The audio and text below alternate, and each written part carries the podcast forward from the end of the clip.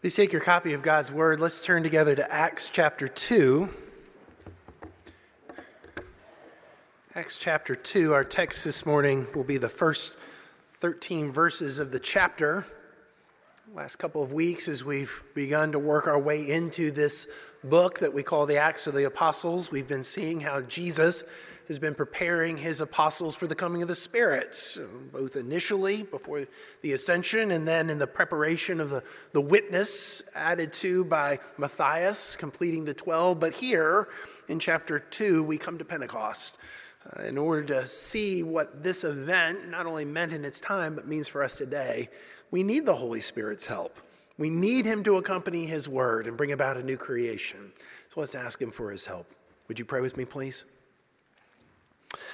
Almighty God, we do come to you, desiring that you would grant your Holy Spirit to us once again. As we've already sung, Holy Spirit, we pray that you would come and that you would do your work in our hearts and lives this morning. We pray it in Jesus' name. Amen. So Acts chapter two, beginning in verse one.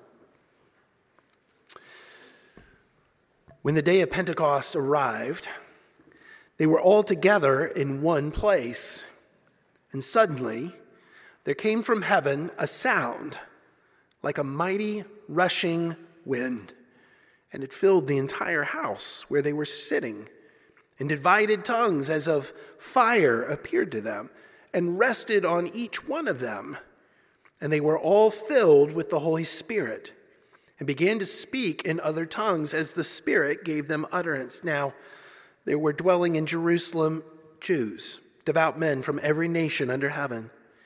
And at this sound, the multitude came together, and they were bewildered, because each one was hearing them speak in his own language, and they were amazed and astonished, saying, "Are not all these who are speaking Galileans? How is it that we hear each of us in his own native language, Parthians and Medes and Elamites, and residents of Mesopotamia, Judea and Cappadocia, Pontus and Asia, Phrygia and Pamphylia, Egypt's, Egypt and the parts of Libya belonging to Cyrene, and visitors from Rome, Jews and proselytes, Cretans and Arabians, we hear them telling in our own tongues the mighty works of God." And all were amazed and perplexed, saying to one another, "What does this mean?" But others mocking said, "They are filled with new wine." This is the word of the Lord. Thanks be to God. So when I was around twelve years old, I had an experience that I'm, I'm not likely to ever forget. Uh, my father had been developing business in Lebanon, and he'd been working particularly with a, a contact in the Lebanese uh, delegation to the United Nations. And so as, as part of that development work, he was invited, uh, and he was invited to take me along with him uh, to go on a tour of the United Nations building. And so this was fall nineteen eighty-three, and it was right after the Soviets had downed uh, Korean Airlines Flight double oh seven. Um, the, the United Nations that night was filled with dignitaries. We actually got to meet the U S ambassador uh, to the U N, Jean Kirkpatrick, uh, as we were working our way through the various hallways. But what I'll remember most from that evening is, is sitting in the Security Council chamber, listening or trying to listen to the debates. Everyone, as they were speaking, was talking in their native language. And so how was it going to be possible for English speakers uh, to understand all of these different languages? Well, there were these devices that were we placed over one of our ears, uh, this kind of plastic covering. We put it to our ears, and then we twisted this knob to English. And there was someone translating this unknown language in real time so that we could understand everything that was being said. Now, something similar is happening here in our passage this morning, real-time translation, but with a twist, because there was no need to put a device over one's ear or dial the selected language. No, God, the Holy Spirit, was at work so that nations that were once scattered might be brought together to make the world new. Not, not through international realpolitik, but, but rather through declaring the mighty works of God done in and through Jesus Christ. Of course, Jesus had told his disciples that this very thing was going to happen. He said, stay in Jerusalem until the Holy Spirit comes upon you, and you will receive power to witness. But, but in order to fully grasp, or at least begin to try to grasp, what's going on here in this, this first part of Acts chapter two, we have to ask and answer two questions. Uh, first, what's happening here on the day of Pentecost? And second, what does this mean for us today? First, what's happening at Pentecost? Second, what does this mean for us today? So, first question, what's happening here at Pentecost? Well, Peter's actually going to begin to explain what this means in his sermon starting in verse fourteen. But from just these thirteen verses, we can say that at least two things are going on. Namely, there is an outpouring of the Holy Spirit uh, upon God's people uh, in such, such a fashion that they are empowered. And secondly, this, this outpouring of the Holy Spirit, this empowerment, is in order to the outreaching of the nations. So there's an outpouring and an outreaching. This outpouring, is it, it happens when God's people are united together. Verse one tells you, when the day of Pentecost arrived, they were all together in one place. They were all together. Who's the all there? Well, it's likely more than just the twelve apostles. I think it's likely that it's at least the one hundred twenty who we saw worshiping in the previous chapter. And they were all together, women and men, uh, apostles and others, Mary, the mother of Jesus, Jesus's brothers, others beside. They were all together in one place. What place? Well, it, it could have been the upper room, whatever the upper, wherever the upper room was in the previous chapter. They could have been worshiping in that place, praying together, or they could have been someplace near the temple, perhaps. After all, this is the harvest festival, and they would have been worshiping in connection with the temple, so perhaps they were somewhere close. It needed to be someplace where these devout Jews from every nation, when they hear the rushing wind and they hear the cacophony of languages, had to be somewhere close to where they could rush together, they could gather together. But where exactly it was, we're not sure. But these Christians, these Jesus followers, they're all together, they're united, they're praying, and the Holy Spirit's poured out. How do we know the Holy Spirit's poured out? Of course, the Luke, the, the writer of this book, under the inspiration of the Holy Spirit, tells us, but, but he also tells us there are signs, there are evidences that point to the reality that the Holy Spirit was poured out. There are three in particular that he notices. The, the first sign of the outpouring of the Holy Spirit on the day of Pentecost was this, this sound of a rushing wind. Did you see it? Verse two. And suddenly there came from heaven a sound like a mighty rushing wind, and it filled the entire house where they were sitting. Now, at the very beginning of the Bible, in Genesis, after the familiar first verse, in the beginning God created the heavens and the earth, verse two of Genesis, Genesis one goes like this. The earth was without form and void, and darkness was over the face of the deep, and the Spirit of God was hovering over the face of the waters. So God's own Spirit is pictured there at the very beginning of creation on that very first day as hovering over the waters. But how did the Spirit hover? I, How did Moses picture, if you will, the Spirit hovering over the waters? Well, perhaps the Spirit hovered over the water like the wind, because the Hebrew word for wind and the Hebrew word for spirit is actually the same word. It's the Hebrew word rauch. And of course, the wind of God, the Spirit of God, as he hovers over those waters, the word of God is spoken and things happen. Right? Let there be light, and light was, light shone as word and spirit cooperated together. Fast forward to Pentecost. As, as the Spirit of God's being poured out, the sound, not necessarily the feeling, but the sound of rushing wind is, is flowing through the room. And as the word of God is being proclaimed, with the Spirit of God accompanying what's happening? A new creation. A new creation is happening. A new age is being birthed in this moment. This age of the Spirit. It's the first sign of the outpouring. You have this rushing wind. But there's a second sign, and it's the sight of, of tongues of fire. Verse three, and, the, and divided tongues as of fire appeared to them and rested on each one of them.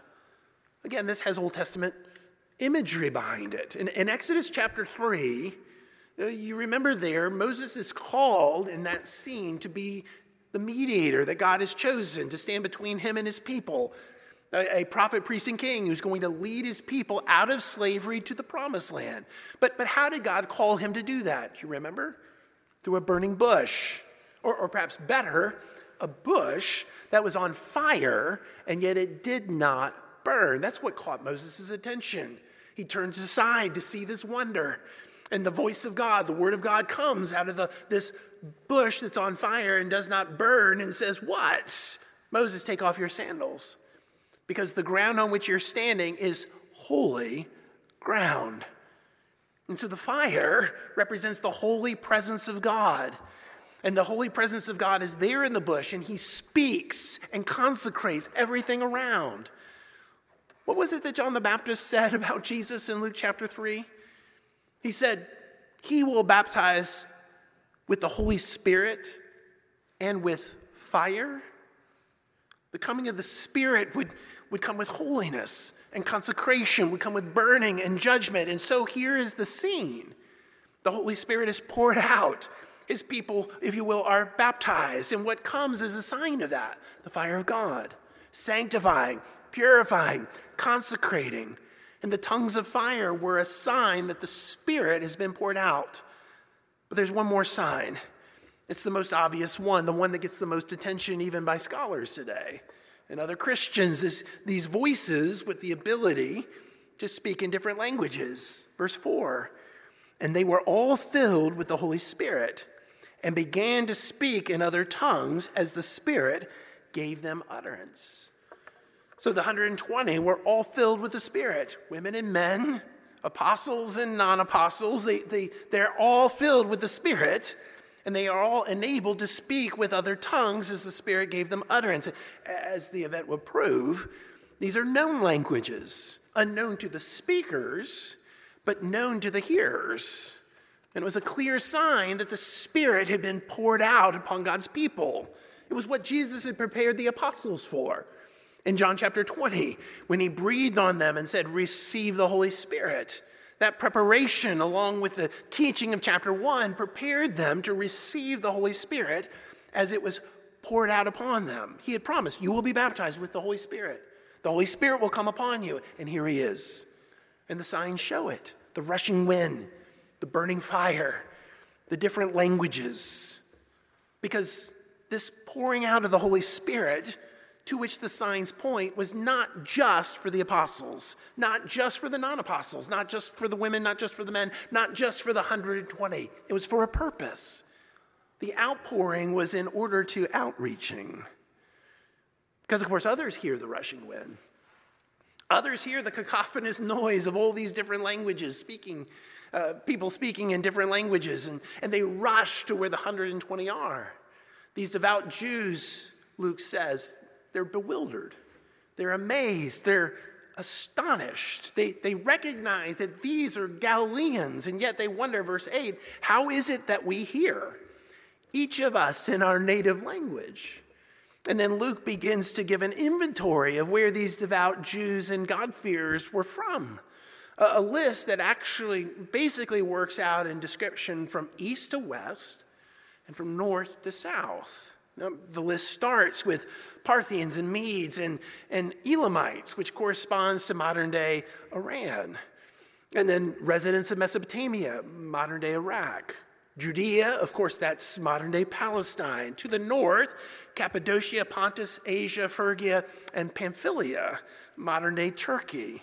To the southwest, Egypt and Libya belonging to, to uh, Cyrene.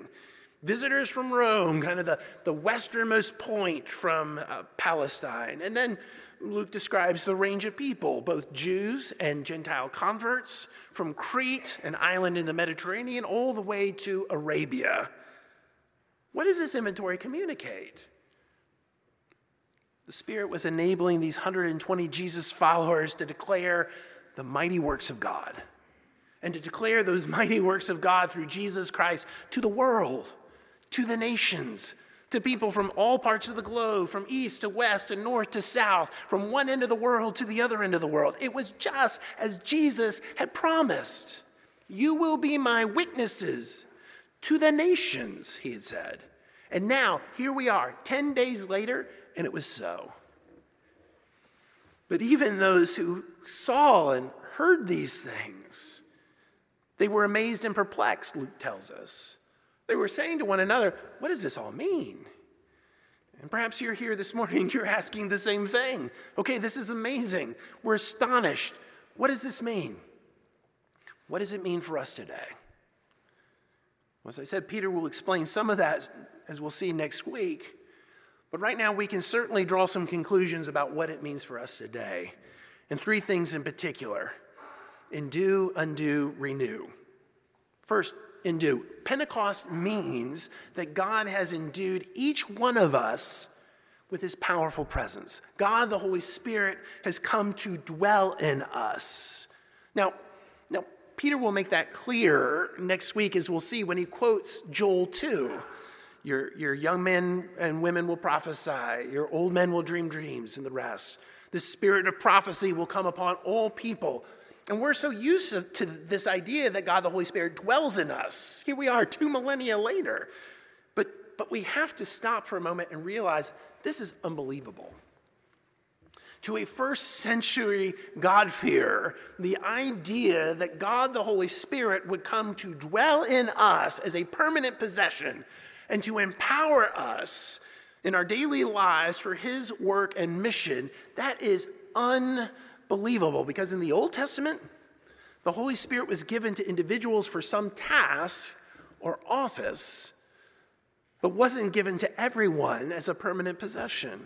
For, for example, in Exodus chapter thirty-one, Bezalel, we're told, was filled with the Spirit for a particular task, for the purpose of building the tabernacle and, and for developing the, the holy instruments that would go with the tabernacle.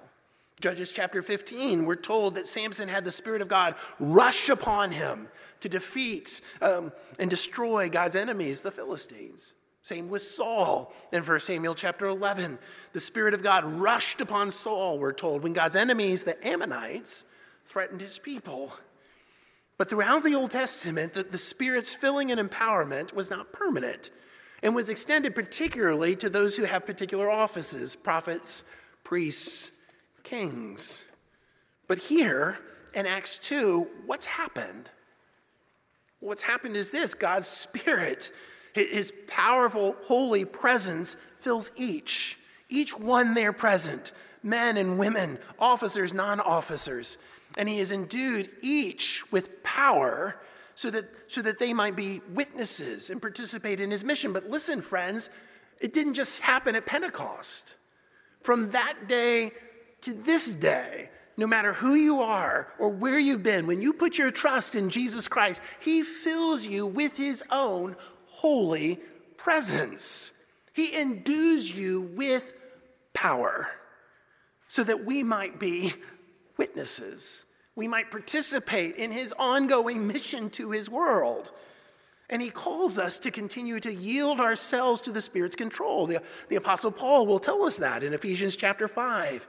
There Paul says, do not get drunk with wine, for that is debauchery, but be filled with the Spirit, or better, keep on being filled with the Spirit. After all, God the Holy Spirit dwells in you. And, and just as, as if we were to get drunk with wine, we would be under the control of those spirits. So Paul says to us, no, continue to yield yourself to the Holy Spirit. Be under his control. Keep, keep experiencing his empowerment. Why? For what purpose? Well, you and I are kings and priests in the kingdom of God. And God, the Holy Spirit, has endued us with power so that we might participate in his ongoing work in his world. What does it mean for us today, this Pentecost? It means the Spirit has endued us with power, power to witness, power to participate in what God is doing. But there's a second thing that this all means, not just endue, but also undo. You see, Pentecost means that God is undoing the curse of Babel. Remember Babel back in Genesis chapter eleven? In, in the previous chapters, chapter Genesis chapter eight, chapter nine, Noah and his sons are brought off the ark. God makes covenant with them uh, and through them with the earth itself. And he tells them, be fruitful, multiply, fill the earth. Do, does Noah's sons actually do that? No, they don't. Noah's sons and their descendants, they stay together in a holy huddle. They're determined never to be scattered again. And so they move together at the beginning of Genesis eleven east to the plains of Shinar. And they're so determined not to be scattered, what do they do? They build a tower. The tower's purpose is to keep them from being scattered, but it has a second purpose, as they'll say. They want to make a name for themselves. Name is a name for themselves as the great ones of the earth, uh, because they would be able to build a tower up to the heavens, up to where God dwells. And somehow, by, by going to where the gods dwell, that they too might be like gods, you see? The Tower of Babel is just a, a replay of the original sin. Disobeying God's word with one eye on being like God himself. So what does God do? How does he view it all? Well, in Genesis chapter eleven, verse seven, he says, behold, they are one people, and they all have one language. And this is only the beginning of what they will do. Come, let us go down, and there confuse their language, so that they may not understand one another's speech. And that's what happens. It's a, a gracious judgment, this curse. It's, it's a judgment because it leads to the confusion of language, so that the people babble at one another. They don't understand each other. And as a result of not understanding each other, they scatter, and that's where it's gracious. Because in the scattering, they actually carry out the command of God. They, they multiply, they fill the earth. But fast forward to Pentecost. What do you have here? You have people drawn through from all over the world, east and west, north and south, from Crete to Arabia. And they all have different languages. But what do they now hear? They hear the same message in their own language at the same time. What is this? God is undoing the curse of Babel. He's undoing the curse of Babel by uniting his diverse people into one new humanity centered on the mighty works of God. And which works are these? The death, burial, and resurrection of Jesus. So that whoever you are and wherever you've been, whether you're around the world or you're very next door, this message of God's mighty works is being declared in a language that you can understand. That, that though we were sinners and enemies and ungodly, Christ died for us on the cross all those years ago, an event that was not simply in a point in time, but has continuing effects for us today, so that when we put our trust in Jesus Christ, his death becomes ours, his righteousness becomes ours. But it's not simply so that our sins might be pardoned. No, Jesus' death and burial is in order to deal with the thing we fear the most, death itself. Because in the tomb and in the resurrection, Jesus Christ defeated death once for all. On the third day when Jesus rose, he secured as the first fruits of the resurrection, our resurrection. So that there's coming a day when death will be dealt with once and for all. And you and I will have new bodies in a new world. Life forever with the King. That's the message. And that's the message that's being declared on this very Sunday in every time zone around the world. Friends, there's coming a day when God's mission will be fulfilled and his multiracial, multi-ethnic people will be gathered together, and you and I will be part of it, and we'll hear them singing, salvation belongs to our God and to the Lamb. And that song, my friends, won't be sung simply in English. It'll also be sung in Spanish, in Swahili, in German, in Greek, in French, in Chinese, and thousands of dialects beside. But it'll be the same song. During the Sunday school hour, I sat in the line-by-line class where there was a report from our friends who went to Tanzania, and they played a video where there was a song that was sung. a song about taking all our cares and needs to Jesus in prayer.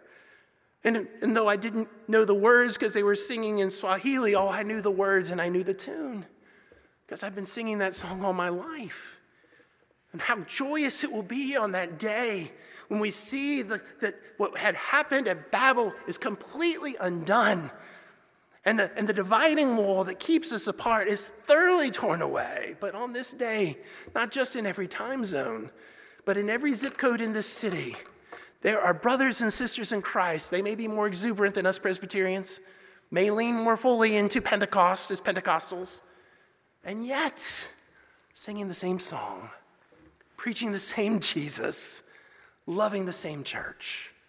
Don't you see? What Pentecost means for us today is not simply that we've been endued with power, but that we are participating in the undoing of the curse at Babel. And yet there's one more thing. This renewal that comes, this renewal that comes by the power of the Holy Spirit. Because remember the rushing wind at creation and this rushing wind at Pentecost? What does it mean? It's a clear sign that the new creation has come. The new age is here. God is making all things new. To be sure, the final fulfillment of it all will be at the end of the age. At the last day, the Spirit's renewal, which is pictured as fire in Second Peter three, pictured as a baptism of water in Isaiah thirty-two, pictured as a flowing stream that washes everything in Isaiah thirty-four. The Spirit's renewal will cause the world to be born again. It'll cause this world to be restored so that it's better than Eden. Can you imagine? A world that is Eden, but better. That's what's promised. And yet until that day comes, you and I are called to participate in the work of renewal in every sphere of our lives, in every corner of our world, because we are empowered by the Holy Spirit to continue to do our work of witness in every single calling to which God sends us. So that if we're a research scientist trying to discover the, a, a cure for a particular kind of cancer, and we're working for a big pharmaceutical company, we're, we're not simply doing our work so that shareholders' profits and, and drugs get delivered on time, that we're doing our work to drive back the darkness, to drive back this evil that plagues so many lives and destroys, because cancer is the destroyer. And we're participating in this, in a little way, in the work of the renewal of all things. Or if we're a physical therapist, and God's called us into that work as we work with young and old and everyone in between and the variety of conditions we find them, our, our deep longing is, is that they might be able just a little bit to participate in the joy that we'll see in coming chapters in Acts, where someone who couldn't even move could leap and, and dance with joy because God has worked in their bodies. And if we're an artist, and God has given us those, that calling and those gifts to allow God's people to see things slant, to see light and darkness in play in such a way that the light always wins, though the story might not be finished yet, because goodness and truth and beauty are displayed in our world, and have artists among us who, who are empowered by the Holy Spirit to allow us to see that. That's participation in the renewal of all things. Oh, friends, don't you see? As we go about our work in every square inch of this world, Jesus is using you to say, this is mine. This is mine. Because, of course, Jesus Christ is Lord. Caesar is not. Lust and desire is not. The marketplace is not. No, Jesus is Lord. He's the one who's at work. He said, wait in Jerusalem until the Holy Spirit comes upon you. You will be my witnesses. That's not a duty. It's a promise. It's a promise. As, as those who have followed Jesus Christ, who've had his Spirit poured out upon us so that he has taken up residence in us. Don't you see? You and I are participating in what Paul says. It, new creation. The old has passed away, the new has come. Or as Jesus himself says in Revelation twenty-one, John doesn't quote Jesus there as saying, I will make all things new. Now he quotes Jesus there saying, I am making all things new. And he uses you. And he uses me. We know here that God's grace transforms our callings. He transforms our callings so that wherever we are, we're living out of the love of neighbor, that actually begins to change things. This is, this is what Pentecost means. This is the work that the Holy Spirit does. Isn't it glorious? Would you pray with me?